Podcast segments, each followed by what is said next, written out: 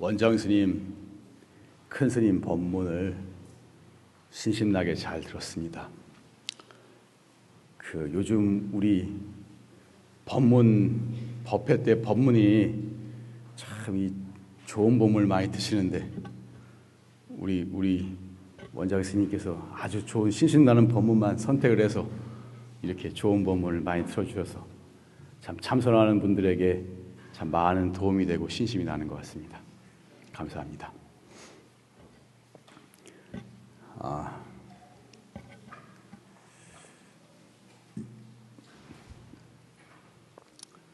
아, 오늘은 제 개인적인 이야기를 좀 해보려고 합니다. 해서 시작을 하려고 하는데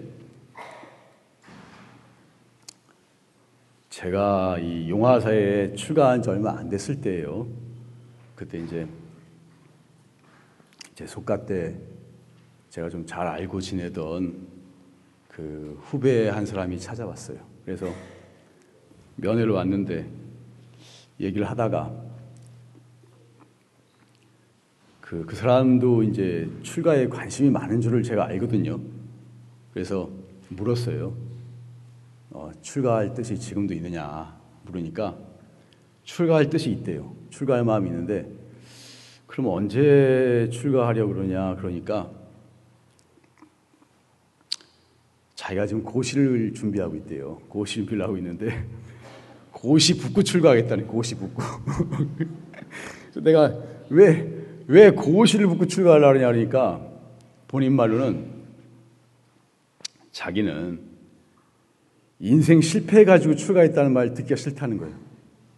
아니, 다 인생 실패해서 출가했다는 말 듣는데 자기는 고시 붙고 자, 세상에서 잘 나갈 수 있는데 그거 버리고 출가했다 이 말을 듣겠다는 거예요. 제가 그렇게 말했어요. 너 고시 붙으면 출가할 것 같지? 고시 붙으면 더 출가 못한다. 우리가 못 되고 어떻게 보면은 뜻대로 일이 되지 않고 장애에 부딪히고 이러면 버리기가 쉬워요. 그거는 버리기가 쉬워요.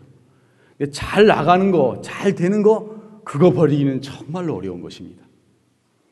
고시에 거기 다니면 또 거기에 집착이 생겨요. 또, 또 많은 인연이 생겨요. 그래서 제가 그랬어요. 그, 만약에 그런 거 고십고 간다든지 이런 거 조건을 갖춰서 출가하려면 너 평생 출가 못한다. 정말로 출가할 뜻이 있으면은 지금 바로 출가해라. 고시 되지 않았을 때 출가하는 게 오히려 출가할 수 있는 길이다. 그렇게 말을 했거든요. 근데 이 사람이 가가지고 며칠간 생각을 많이 했대요. 많이 하다가 이제 드디어 이제 어, 용화사를 출가했으면 좋았을 텐데 용화사를 안 하고 인연 있는 스님한테 출가를 했어요. 했는데 그 스님이 항상 들리는 말에 의하면 항상 저한테 감사하다는 거예요. 내가 출가하고 있었던 게 저 때문에 그때 출가하라고 말 안 해줬더라면 자기가 고시 보고 고시 1차가 1차는 됐는데 고시 보고 그랬으면 절대로 출가 못했을 것 같다고. 참. 아니 박수 치려면 지금 하란 말고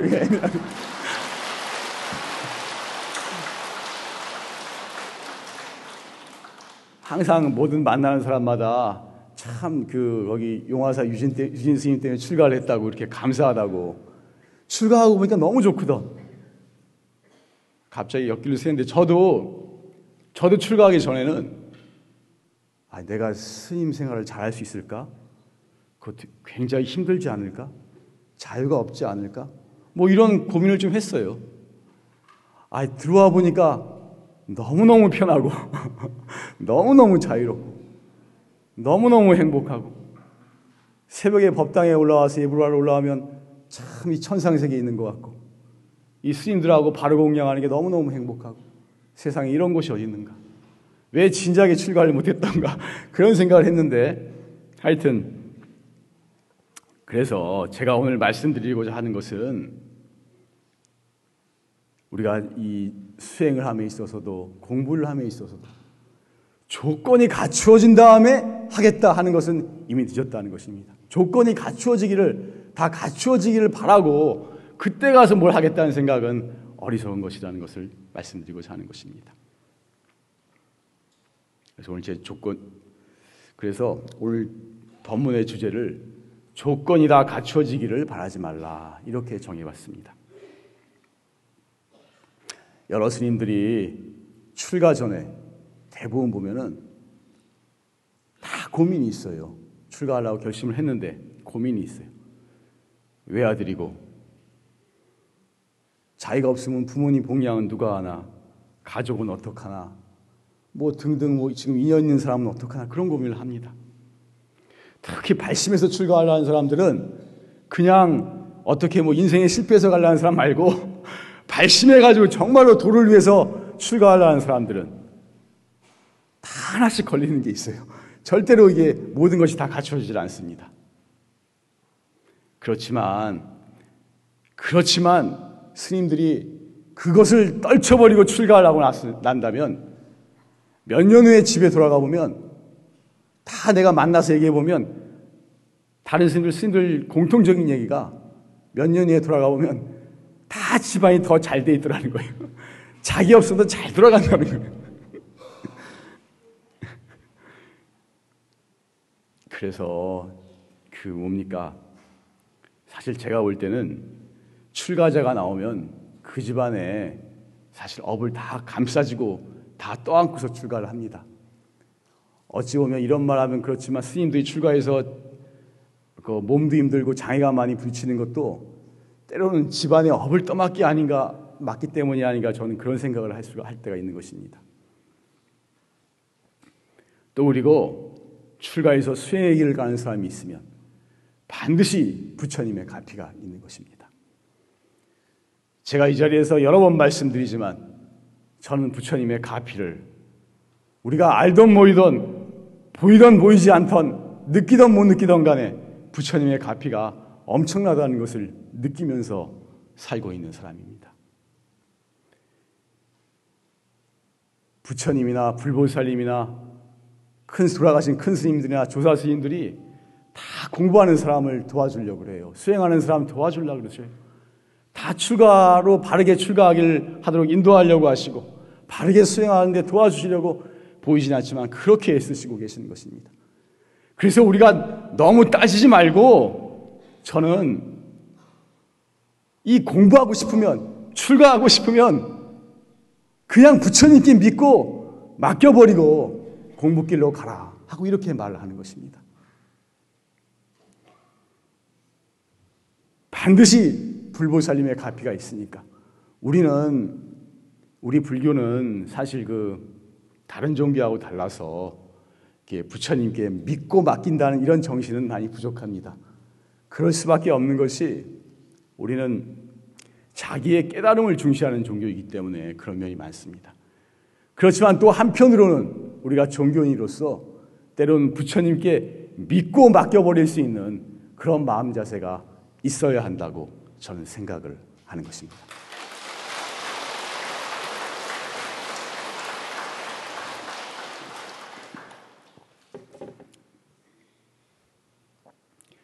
그래서 출가에 있어서도 마찬가지지만 근데 요즘 출가자들이 줄어서 큰 문제입니다. 제가 출가할 때보다 제가 출가할 때 제가 출가할 때 그 남자가 180명인가 180명인가 수계를 했는데 요번에 불교 신문을 보니까 남녀 합쳐서 55명이 그러니까 남자만 35명. 그러니까 자그마치 뭐 한 5분의 1, 6분의 1로 줄었습니다, 지금. 하여튼 이 출가자가 너무 없어, 없어서 제가 좀 고민인데, 혹시 제 말씀을 듣고 발심이 되는 분은 찾아오시면 좋지 않을까 하는 생각을 합니다. 그래서 공부하는데도 저는 마찬가지라고 생각을 합니다. 조건이 다 갖추어진 다음에 이 불법을 공부하겠다, 수행을 하겠다는 생각은 너무나 어리석은 생각인 것입니다. 몸이 건강해진 다음에 집안 문제가 해결된 다음에 돈 좀 많이 벌고 나서 자식이 결혼해서 성공하고 나서 이러면 나중에 손주까지 뭐잘 되고 뭐 이런 식으로 가게 되면 끝도 없는 것입니다. 이러다가 늙고 죽음이 가까워지면 그때 가서는 수행을 하고 싶어도 공부를 하고 싶어도 할 수가 없는 것입니다. 그 오늘 원장 스님 법문에 제가 하려는 말하고는 많이 겹치던데 수행을 막대 빈모반하라. 수행을 함에 있어서 이 귀밑털 희기를 기다리지 말라. 머리에 흰머리 나기를 기다리지 말라. 고리 신 분이 개소년이라 쑥대밭 새 무덤이 모두 다 소년의 무덤이니라. 우리가 언제 갈지 모르는 거거든요. 젊다고 오래 사는 것도 아니고 또 오래 산다고 공부가 되는 것도 아니고 이 몸뚱이 늙어지고 몸에 힘이 빠지면 그때 가서는 자기가 공부하고 싶어도 이 공부가 진전일보기가 어려운 것입니다. 그래서 공부도 때가 있는 거예요. 이 불법 만나기가 얼마나 어려운데, 이런 최상승 수행법을 만나기가 얼마나 어려운데, 지금 좋은 시절 다 놓치고 나중에 다 이룬 다음에 하겠다는 생각은 참으로 어리석은 것인 것입니다. 사실 어떤 사람 지난번 얘기하니까 돈 좀 많이 벌고 하겠다 그러던데 돈 좀 덜 벌어도 돼요. 먹고 사는 거 먹고 사는데 지장 없으면 좀 덜 벌고 이 부처님 법을 공부하면서 하면 되는 거예요. 오히려 조금 덜 벌고 불법을 공부하면서 수행하면서 하겠다고 마음을 먹으면 오히려 돈 더 크게 버는 도리가 있는 것입니다. 그까짓 돈좀 덜 벌고 내가 일 좀 덜 하고 내 공부할 거 하면서 하겠다고 생각하고 나갈 때 비로소 이, 이, 이 시기도 놓치지 않고 공부도 어느 정도 될 수가 있는 것입니다. 집안 가족 문제 좀 덜 해결 덜 해결되더라도 이때 이때 지금 미루지 말고 공부할 마음을 수행할 마음을 먹어야 하는 것입니다. 참선이 어려워서 난 못하겠다. 아니, 어렵더라도 자꾸 하려고 인연을 맺어야 하는 것입니다. 이 법을 만나기가 얼마나 어려운데 우리가 금생 아니라 다음 생에 다음 생에 태어나서라도 이 또다시 불법을 만나고 정법을 만나고 이 수행의 법을 만나서 공부할 수 있겠다는 보장이 또 어디에 있단 말입니까? 앞으로 시간이 지나서 우리가 시간이 지나서 지금보다 더 조건이 좋아진다는 보장은 또 어디에 있겠어요? 그러니까 어리석은 사람은 항상 뒤로 미룬다고 뒤로 미루지 마시고 지금 좀 다른 걸 덜 하더라도 불법을 만났을 때 이 최상승의 수행법을 만났을 때 공부하면서 자기를 하시기를 권유를 드리는 것입니다.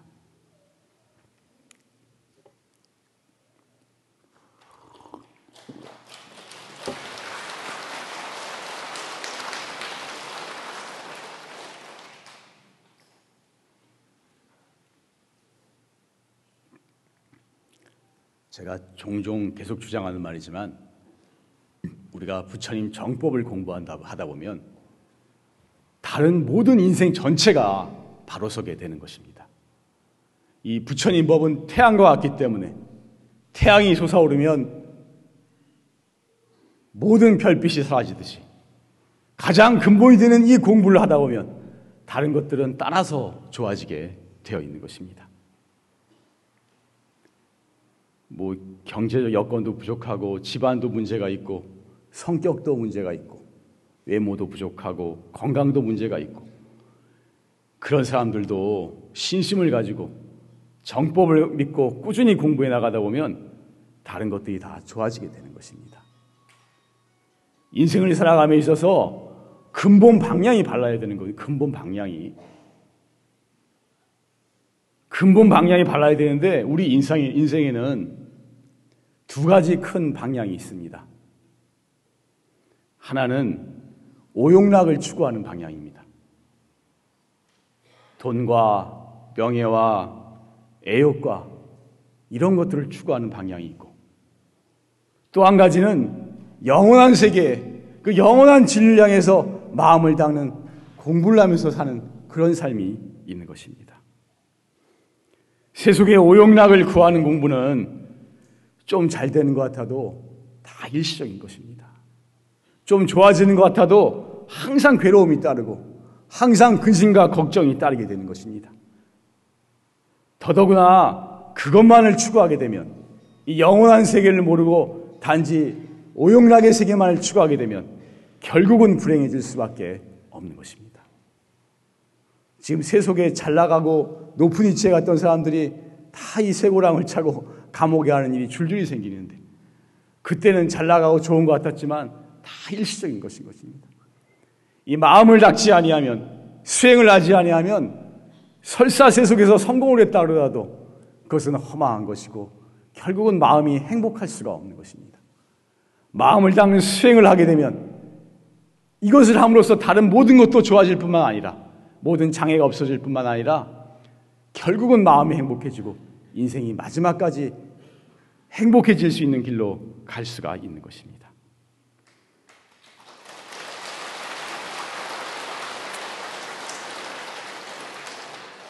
그래서 이 마음을 닦는 수행은 공부하는 삶은 근본 줄기고 근본 뿌리인 것입니다. 다른 것은 다 격가지예요. 격가지를 아무리 세워봤자 나무는 바로 설 수가 없는 것입니다.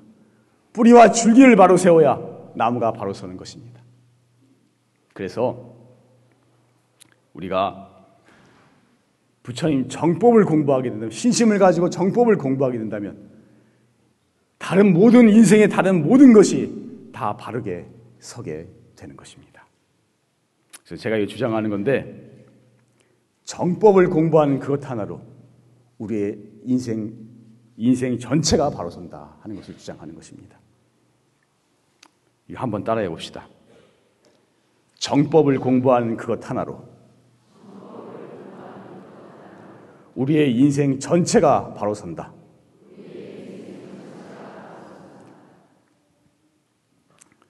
아까 중요한 말도 있었는데 내가 빼먹었네. 이것도 한번 따라해 봅시다. 공부를 하매 조건이 다 갖추어지기를 바라지 말자. 부처님께 믿고 맡기고 수행부터 하자. 예, 이게 제 주장하는 바입니다.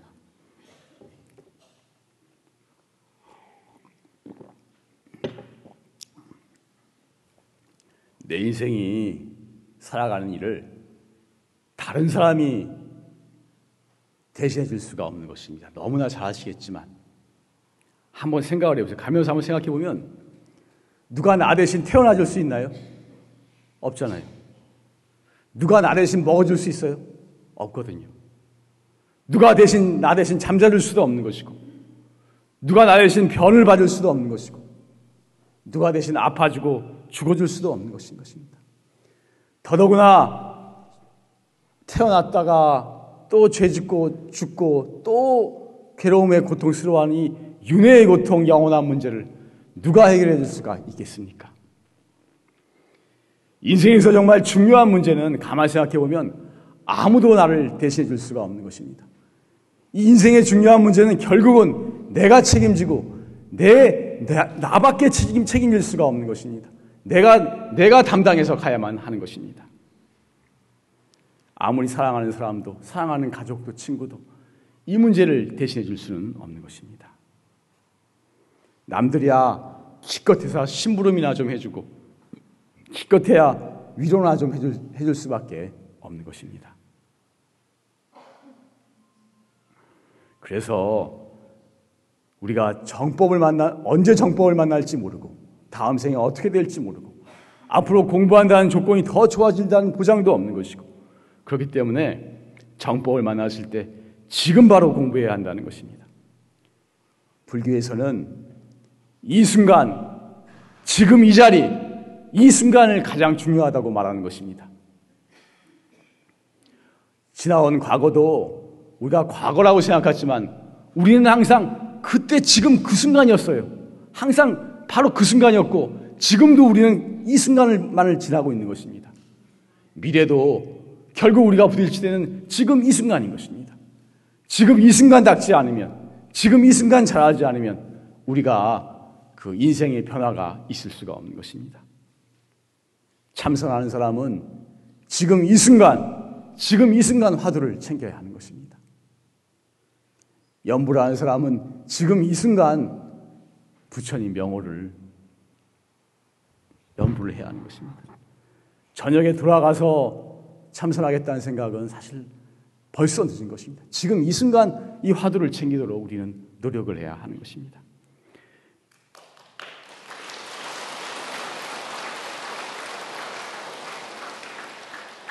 지금 이 순간 마음을 받고 지금 하나고 남한테 아침에 기분 나쁜 거 누가 나한테 섭섭한 소리 하면 꽁 하고 가지고 있는데 지금 이 순간 마음을 바꿔야지. 좀 지나서 풀리라 이러면 안 되는 것입니다.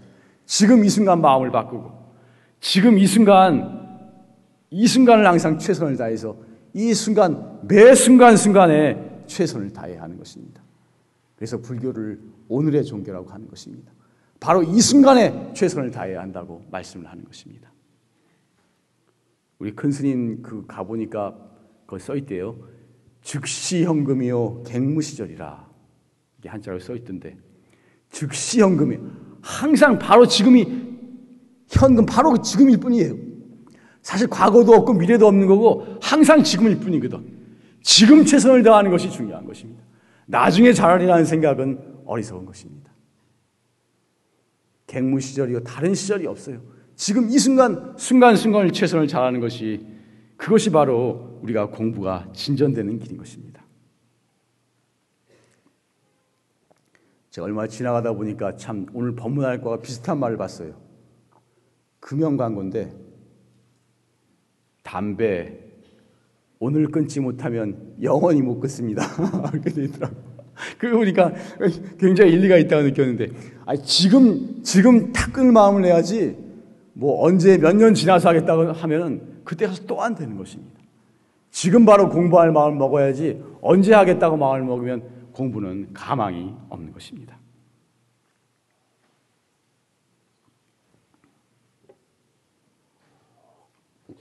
또 한 가지는 너무 조건이 다 갖추어져도 공부하기 어렵다는 것입니다. 돈 많고 머리 좋고 잘생기고 공부 잘하고 부인이나 남편이나 뭐 가족이나 집안 환경 다 좋고 그러면 수행 잘할 것 같죠? 천만의 말씀입니다. 그런 사람은 발심이 안 돼요. 여기 이런 조건 다 갖춘 사람 한번 손 들어 보세요. 한 명도 없을 거다 갖추면 여기 오질 않아요. 뭔가, 뭔가 부족한 것이 있고, 뭔가, 뭔가 아쉬운 게 있어야 그것을 구하고 그것을 해결하기 위해서 이 수행의 길에 들어오게 되는 것입니다. 그 아쉽고 부족한 점이 있어야 더 발심이 되고 더 간절해지고 그래야 공부가 되는 것입니다.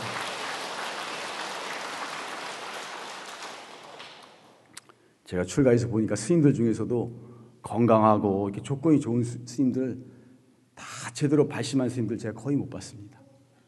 오히려 뭔가 어려움이 많고 장애가 있는 스님들이 발심이 참 지극합니다. 물러설지를 않고 이 공부를 하고 싶은 마음이에요. 사실은 부족하고 아쉬운 게 있어야 우리가 더 하심할 수 있어요. 자기가 부족한 점이 있어야 정말로 자기가 하심이 돼요. 다 갖추면 난 무시하게 되는 것입니다. 부족한 점이 있어야 발심이 되고 도를 구하는 간절한 마음이 생기는 것입니다. 춥고 배고파야 도닦을 마음이 생긴다. 기안의 발도심이라고 했는데 정말 어찌 보면 지금 이 시대에 도인이 안 나오는 이유 중에 하나가 어찌 보면 스님들이 너무 너무 풍족하기 때문에 그럴 수도 있다 하는 생각을 저는 때때로 하는 것입니다. 부족하고 어렵고 힘들어야 발심이 되고 간절해지고 그래서 세속에 대한 비전을 버리고 오용락에 대한 집착을 버리고 심지어 이 나에 대한 이 몸뚱이에 대한 집착마저도 내려놓을 수 있어야 비로소 공부가 진전이 될 수가 있는 것입니다. 옛날 큰 스님들 공부한 얘기를 들어보면 그 책이나 법문에서 들어보면 한결같이 하시는 말씀이 겨울에 불도 안 떼고 먹을 것도 없고 춥고 힘들고 그때가 더 간절하고 더 신심나고 정신도 맑고 오히려 머리가 성성하고 화두가 훨씬 더 잘 들렸다. 다들 이렇게 말씀하시는 것입니다. 정말 어렵고 힘들어야 우리가 공부할 마음이 생기는 것이고 발심이 되고 하심이 되는 것입니다. 그래서 어찌 보면 그 수행을 함에 있어서 부족하고 불편한 것이 당연한 것입니다. 이 부족하고 어렵고 힘든 것이 다 나를 공부시켜주는 스승이라고 믿으면서 그것을 공부에, 공부를 도와주는 스승이라고 생각하면서 공부해 나갈 수 있어야 되는 것입니다. 이것도 한번 따라해 봅시다. 너무 조건이 다 갖추어져도 공부하기 힘들다. 뭔가 부족하고 아쉬운 점이 있어야 더 발심이 되고 더 간절하게 공부할 수 있다.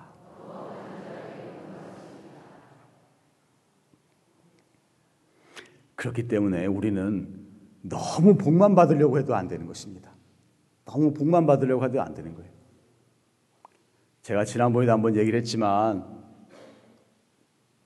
땅콩 회양 문제 얘기 한번 했죠. 땅콩 회양이라고 우리나라 오늘 재벌 재벌집 딸이 그 비행기 안에서 누가 땅콩인가 마카다 마카다미아 넣으신가 그걸 다 줬는데 마음에 안 든다고 화를 내고 성질을 내고 끌어안치고 욕설을 퍼붓고 지나가는 아니, 가고 있는 비행기를 돌리게 하고 그 사람을 쫓아서 내, 내보냈거든요. 그래서 사회적인 문제가 됐는데 제가 그걸 보면서 느낀 게 뭐, 생각한 게 뭐냐면 이 사람이 재벌집 딸로 떼어나서 저렇게 좋은 조건에 갖추게 된 것은 반드시 전생에 복을 지었기 때문이다. 복을 짓지 않았으면 그런 집안에 태어날 수가 없는 것입니다. 무언가 재물이 많은 것은 재물로서 남한테 베풀었기 때문이에요. 공부를 잘하고 머리가 좋은 것은 이런 지식이라든지 지혜를 남한테 가르쳤기 때문인 것입니다. 그래서 경전에서는 부처님 경전을 가리키면 머리가 좋아지는 과부가 생긴다. 그렇게 말했습니다. 마찬가지로 재물로서 남에게 보실 하게 되면 재물이 많이 생기는 과부가 생기는 것입니다.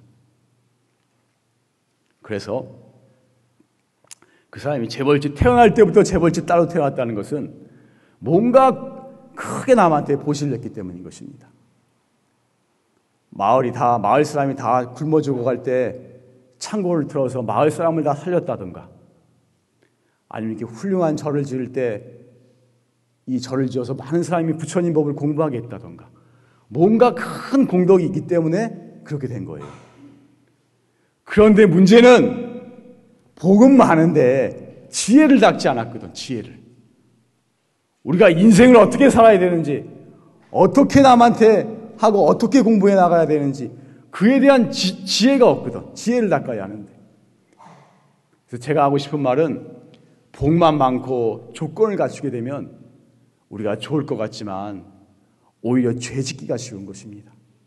남 무시하고 다른 사람 다른 사람 하찮게 여기고 애욕에 빠지기 쉽고 죄 짓기 쉬워요.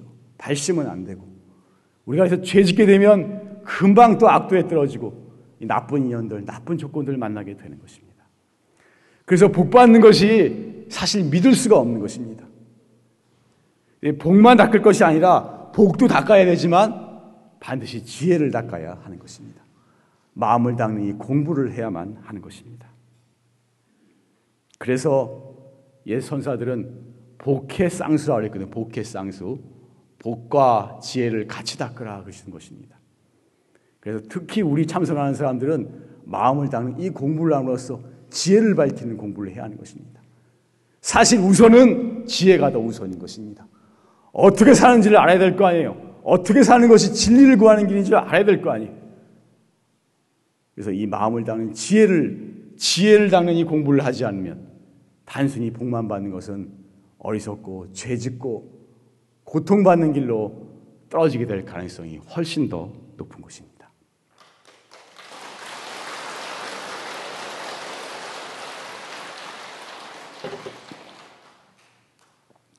부처님께 우리가 그 삼기할 때 귀불 양족전 그러죠. 귀불 양족전. 귀불 부처님께 기합니다. 양족전. 두 가지를 갖추신 분께. 두 가지가 뭐냐? 두 가지가 양족, 족자가 가, 갖추다 이거죠. 갖출 분, 만족한 분인데 두 가지가 뭐냐? 복덕과 지혜를 갖추신 분께 복덕과 지혜를 갖추신 부처님께 귀합니다. 이렇게 하는 것입니다. 근데 이게 말이 나온 김에 양족전이라는 말은 두 가지로 번역을 합니다. 양족전. 이 족자가 발족자인데 발족자를 발족자로 번역하기도 하고 만족하다, 족하다 하는 그런 뜻으로 번역을 하는데 발족자로 번역을 하면은 양족 두 발을 가진 사람 중에서 존 가장 존귀하신 분께 그러니까 부처님을 양족전 두 발을 가진 분 중에서 가장 존귀하신 분께 귀합니다. 그러니까 부처님이 두 발을 가진 존재 중에서 가장 귀하신 분이라는 뜻이에요. 또 한편으로는 두 가지를 구족하신, 두 가지를 갖추신 복덕과 지혜를 갖추신 분께 귀합니다. 이 두 가지로 번역을 하는 것입니다.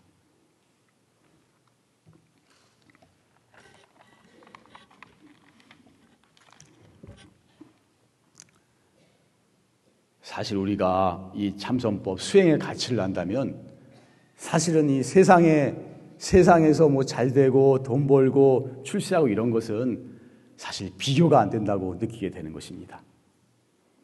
다른 것은 일시로 좀 잘 되고 좀 뭐 잘 된 듯 하지만 정말로 참선법을 하는 것은 영원한 문제를 해결하는 일이기 때문인 것입니다.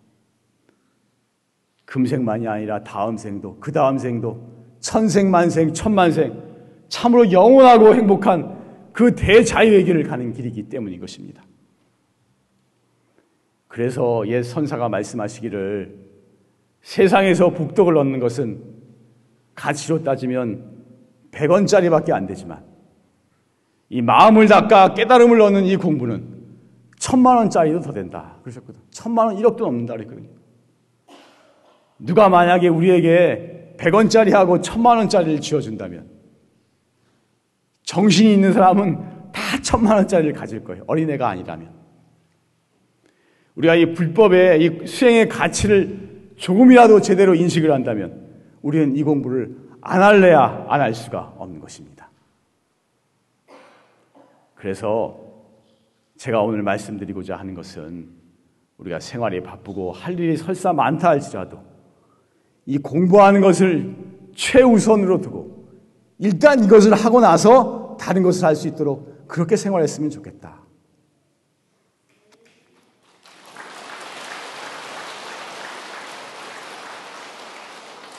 아침에 일어나서 한두 시간이라도 좌선한다고 마음을 먹었으면 참선하라고 애를 써보고 한두 시간이라도 기도한다고 했으면 그걸 해보고 법회에 참석하는 것도 오늘 약속이 있어서 못 간다 이게 아니고 약속은 다음에 도 일단 법회부터 참석을 하고 약속은 뒤에 가서 조정을 하는 거예요. 일단 수행이 우선이라 내 공부가 우선이고 그 다음에 뒷일은 거기에 맞춰서 조정을 하면서 살아왔으면 좋겠다. 그렇게 하다 보면 남들도 다 이해를 하게 되는 것이고 이것이 습관화되고 수행과 세상의 삶을 같이 해나갈 수가 있는 것입니다. 제가 오늘은 사실 굉장히 생활 본문을 많이 했어요.